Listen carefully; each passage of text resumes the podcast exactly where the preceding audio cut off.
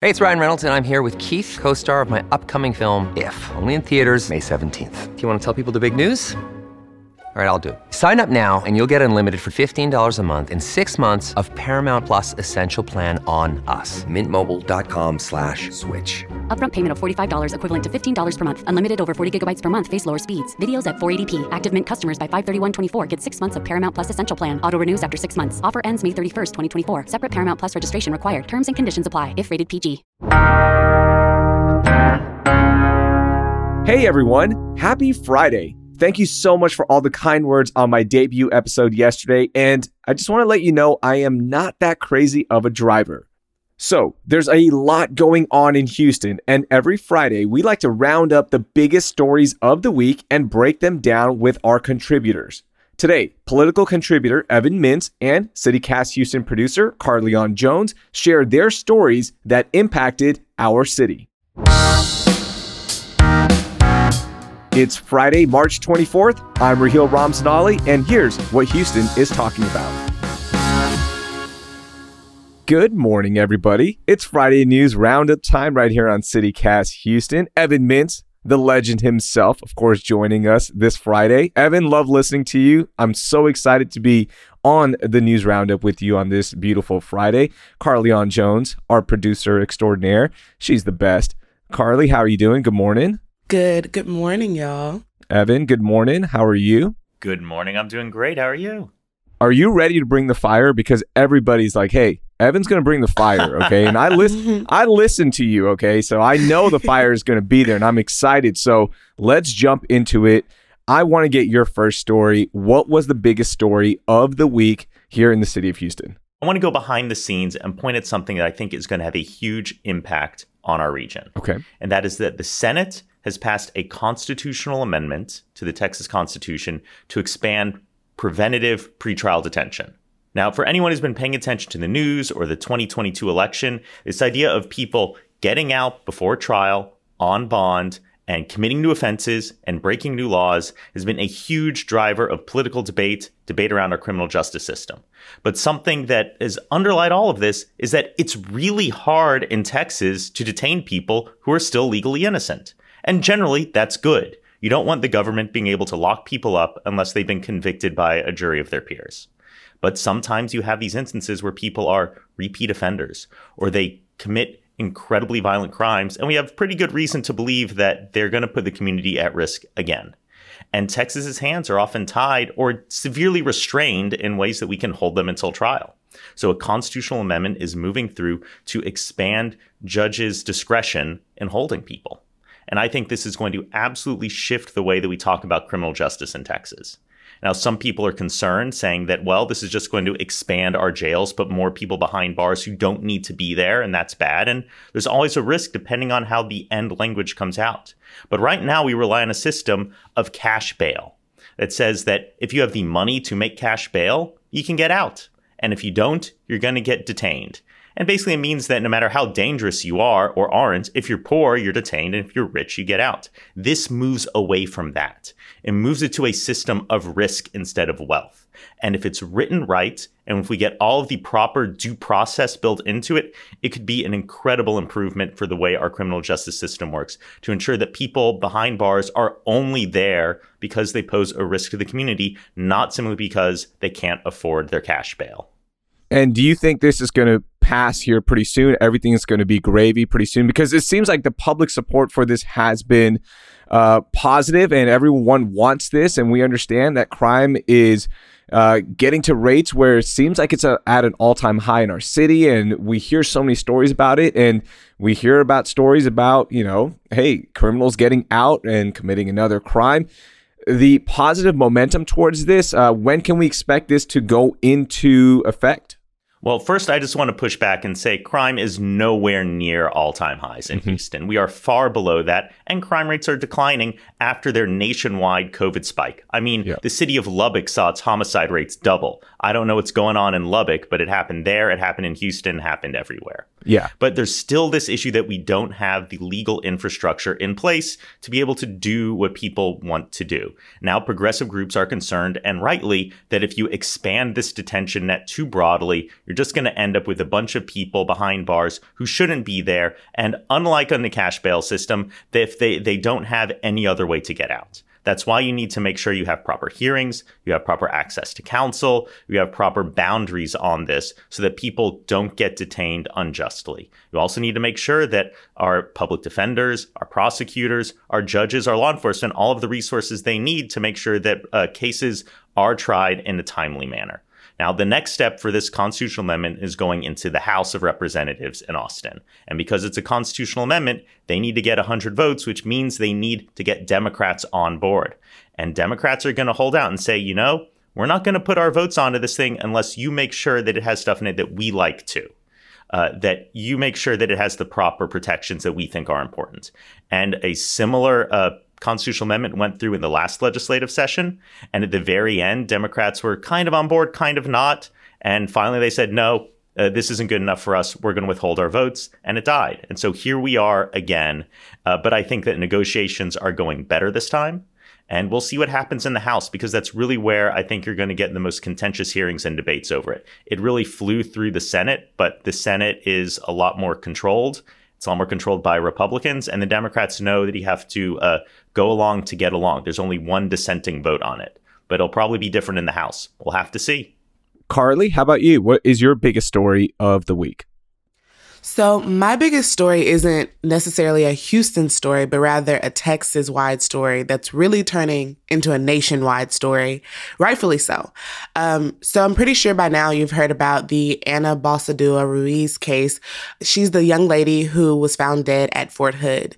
Um, she was only 20 years old, and this story is already a tragedy just based on the loss of life in general, but it's even more unsettling because it's the same base that Houstonian Vanessa Guillen died at in 2020.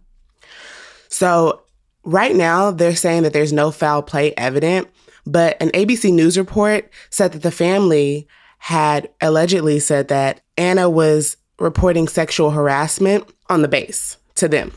So the investigation is ongoing and everything. And I just really think that this raises the question of needing to really investigate that whole base in general. Like, how is this happening three years apart from each other? Two very young women, both reportedly being sexually harassed. Like, the whole overall arch of the story is just kind of frightening and just really unsettling for women who want to maybe join the army and be a part of the bases and things like that. It's just like, what's going to happen to you? Are you going to be protected? And they're uh, the League of United Latin America Citizens. Um, they held a news conference, mm-hmm. and they also are demanding a, an FBI investigation into uh, Ruiz's death and demanding more from Fort Hood, like to understand what is happening. Is this a trend? Is this an isolated incident? Is mm-hmm. there foul play? What is happening? Uh, we need more answers in this for sure. Mm-hmm. Yeah, I feel like I'm I'm happy that they're going ahead and like, you know, uh, rallying for her because right now the base is basically I, I, feel like they're covering it up. I mean, I'm not really sure exactly what the cause of death was. They have not revealed that yet. So it's just kind of like, you know, what are they going to come back and say? For sure. We'll be keeping an eye on that story and we'll find out what happens. Uh, my biggest story of the week, it actually came out towards the end of last week, but we've had a chance to you know, learn a little bit more about it, and we're going to learn more about it here on CityCast Houston as well. But uh, how many of y'all actually check your electric bills and see what kind of fees are added on? Because in the last two and a half, three years, sure, electric bills have gone up because of the rise of uh, fuel and everything has gone up in cost. Well, guess what? Because the PUC, the Public Utility Commission, just gave the green light to CenterPoint to increase its rates so they can recoup $200 million in costs for emergency generators. So basically, what's going to happen is these mobile generators, which they can lease out, um, will produce 500 megawatts of emergency power during periods of demand.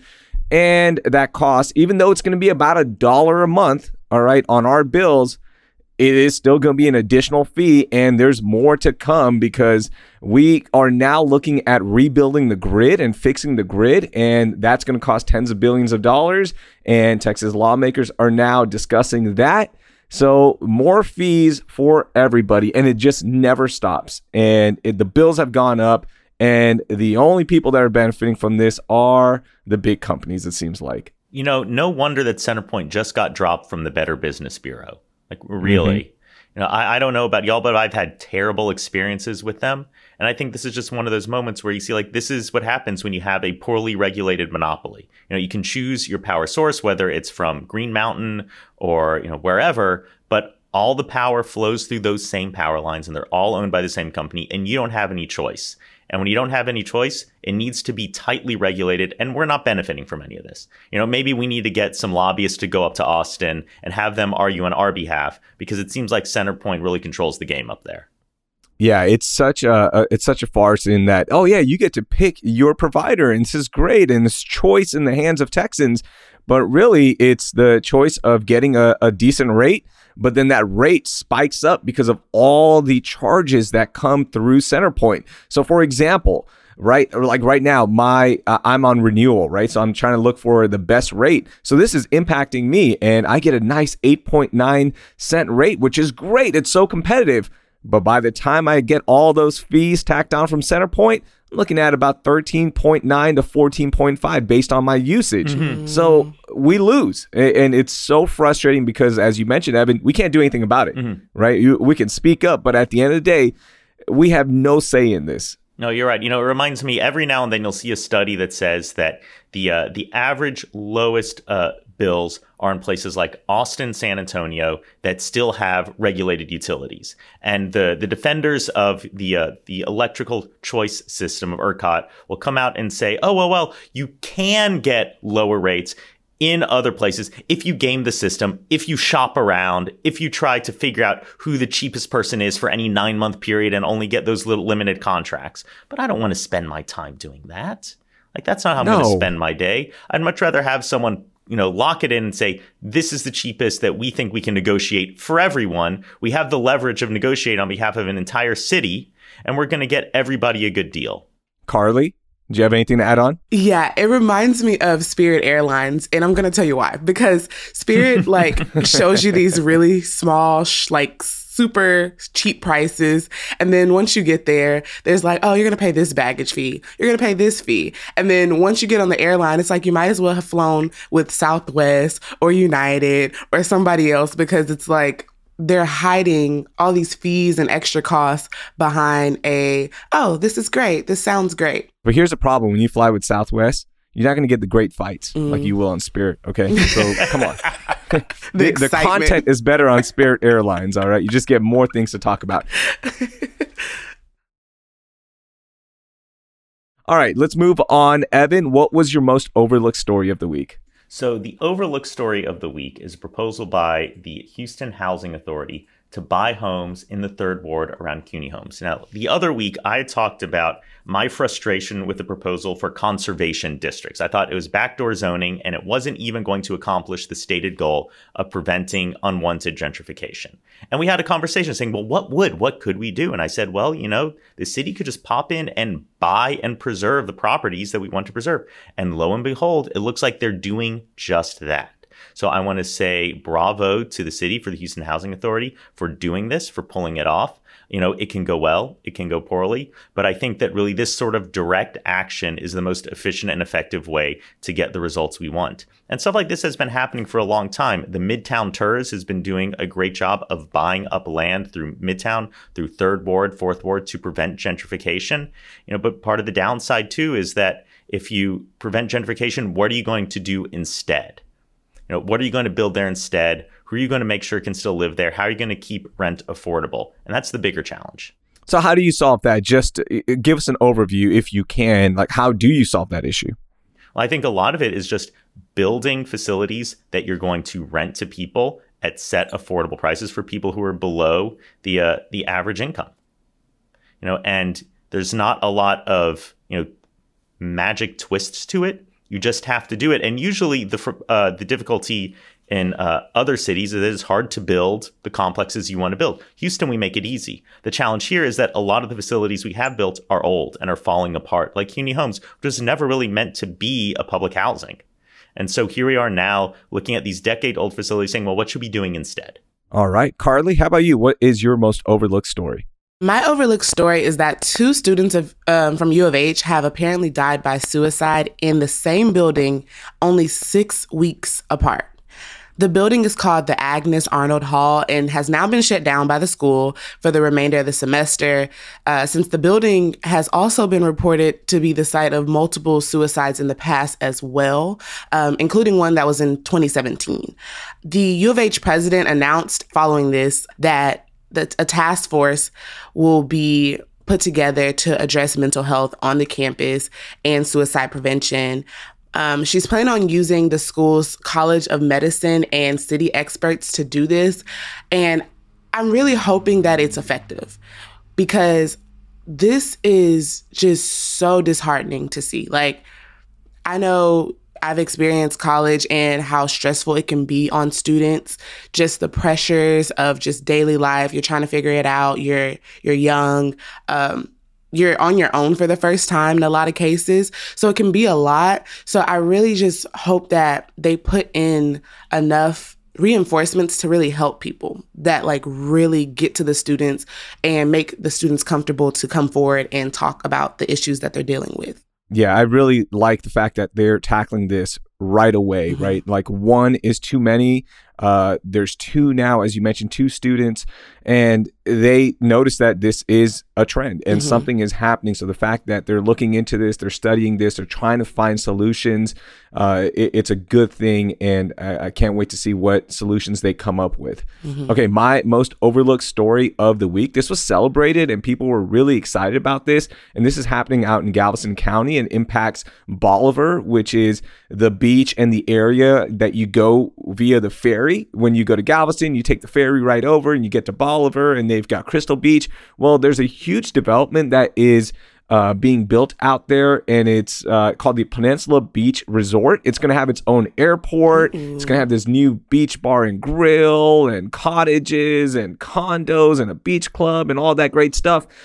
And it's being celebrated, but as a tourist who goes out there a lot during the summer, uh, this could potentially be really bad, not only for the ecosystem out there because you're developing so much on such a small peninsula, but the infrastructure is not there from Galveston County. It, it, uh, if you've ever been to Bolivar, it's literally a two lane highway, as they call it, but it's really just a road. And you are about to get an influx of tourists and it's going to be so bad because there's no place to expand that road. Mm-hmm. This could be potentially a really bad thing for Bolivar. Um, I know it's great for tourism and there's going to be a lot of jobs, but the long term impacts of this could be pretty devastating. It just stands out to me that knowing everything we know about rising seas, about climate change, about hurricanes with or without climate change, and just about the general subsidence of these barrier islands. It happens one way or another, why are people putting more things on the lowest parts uh, of the coast? You know, I mm-hmm. will say, I feel like I'm, I'm contractually obliged to say, build the Ike Dike. Like, please build it. but uh, I just sometimes my head spins looking at folks putting stuff out there on sand. Don't build there. That's the wrong place. Absolutely. It's going to be, I, I, don't know. I, I, don't know how much of this is going to get built out because you always see these uh, proposals like this is going to be the biggest thing ever. And it, construction on Bolivar is really hard mm-hmm. because there's only one way in, and that's from the backside of the island. And you're not taking construction equipment via the ferry. Like it's impossible, right? So construction is going to be crazy. So we'll see how much actually gets built up. But uh, just, I, I just thought it, all the celebration of this story was like cool, but let's see what happens here in the long term. Mm-hmm. All right, final thing, we have to get some good news. All right, we need to get something uh, happy here. What was your moment of joy, Evan? My moment of joy was reading a headline about a proposal to build a new LNG export facility in Port Arthur. You know, are there pollution problems? Yes.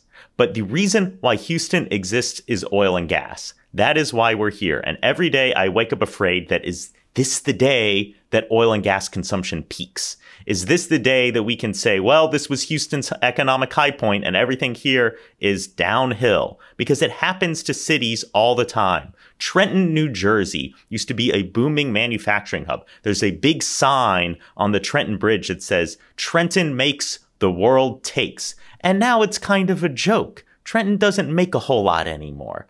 One of these days, I'm afraid that we're going to look at Houston and be like, well, gosh, what is all of this? Why were all these freeways here? How many people actually lived here at one point? And we want to be able to keep building. We want to be able to maintain our plugged in to the global economy and knowing that we're still building these export facilities, that we're still going to be shipping out LNG, we're still going to be manufacturing is something that makes me go, phew, we still got it. We're still there. I love it. Carly, how about you? What was your moment of joy? My moment of joy is getting to attend my first play since I've been back in Houston, thanks to the Ensemble Theater, who invited CityCast Houston out to opening night of their new show, Clydes. I love theater, and I used to actually be in theater back in high school and in junior high. So this was super fun moment for me, like super exciting, because I have not had the time to do it yet. So yeah, I was excited. That's so cool. yeah that's that's such a cool experience. I'm glad you got to experience that. Okay, my moment of joy, I have two things uh, involving two artists from the city of Houston. One, Shea Serrano, who used to teach at HISD. Uh, he just dropped a new trailer for his new show on Amazon Freevee, and it's called Primo, which is based loosely on his life growing up uh, in San Antonio. So he is originally from San Antonio, did move back there, but was in Houston, as I mentioned, for a stretch. And I can't wait to see the new show. I'm a big fan of his books, hip hop, and other things, movies, and other things. And then, of course, my favorite favorite basketball and other things. Can't recommend those books enough. And then the second one, I have to tack this one on a local comedian, Zahid Devji. Uh, I grew up with him. He is now writing for the Tonight Show with Jimmy Fallon. Ooh. How cool is that? So he's been grinding on the circuit here in Houston and moved back to New York City. He was there for a while and he is now a writer on one of the biggest late night shows. So congratulations to both Shea and Zahid. Yeah, that's so exciting. That looks great. I'm going to say Shea Serrano is such a great writer. He's so talented, and it makes me so happy to see him make it big like this. Mm-hmm. Absolutely. Uh, I want more Shea Serrano projects. Evan, Carly, thank you so much. A lot of great stories, a lot of informative stuff here for our listeners. Have a great weekend. And uh, hopefully, Evan, we're uh, looking at UT in the Final Four, not U of H. I know, I know you want Houston in it. I know you want everything Houston. I want UH. I know there. you do. I know you do, but I'm a UT grad, so yeah. we'll see. Hey, I went to Rice. Hey. I got nothing. hey, y'all actually had a pretty good season for Rice basketball. That, that's Not true. Bad. We beat the spread. Yep, absolutely. All right, we'll talk to you next week. All right, talk Bye. you later. Thank you to our political contributor, Evan Mintz, and producer, Carlignon Jones, for joining me on the Friday News Roundup. Before we go, this week the holy month of Ramadan started for the Muslim community in Houston. The month focuses on prayer, community, and fasting from sun up to sundown. The daily fasts are broken at a feast called Iftar. Dozens of halal restaurants in the city of Houston are gearing up to handle thousands of customers at once for the nightly feast and celebration. It's a sight to behold and celebrate with your neighbors. To see a full list of restaurants that are holding iftar celebrations, click on the link in our show description. That's all for today here on CityCast Houston. Our lead producer is Dina Kesbeh, our producer is Carlignon Jones, and our newsletter editor is Brooke Lewis. And the host is me, Raheel Ramzanali. This week, we've had extra help from our technical director, Noah Snyderman, and roving producer, AK Al Moment. It would mean so much to us if you tell your friends about CityCast Houston so we can grow the show. I highly recommend sharing our essential rules for surviving Houston episode from yesterday. We'll be back next week with more news from around the city. I hope you learned something today, and I'll talk to you then. Okay. I was like stressing because I saw the five minute warning. I'm like, oh my gosh.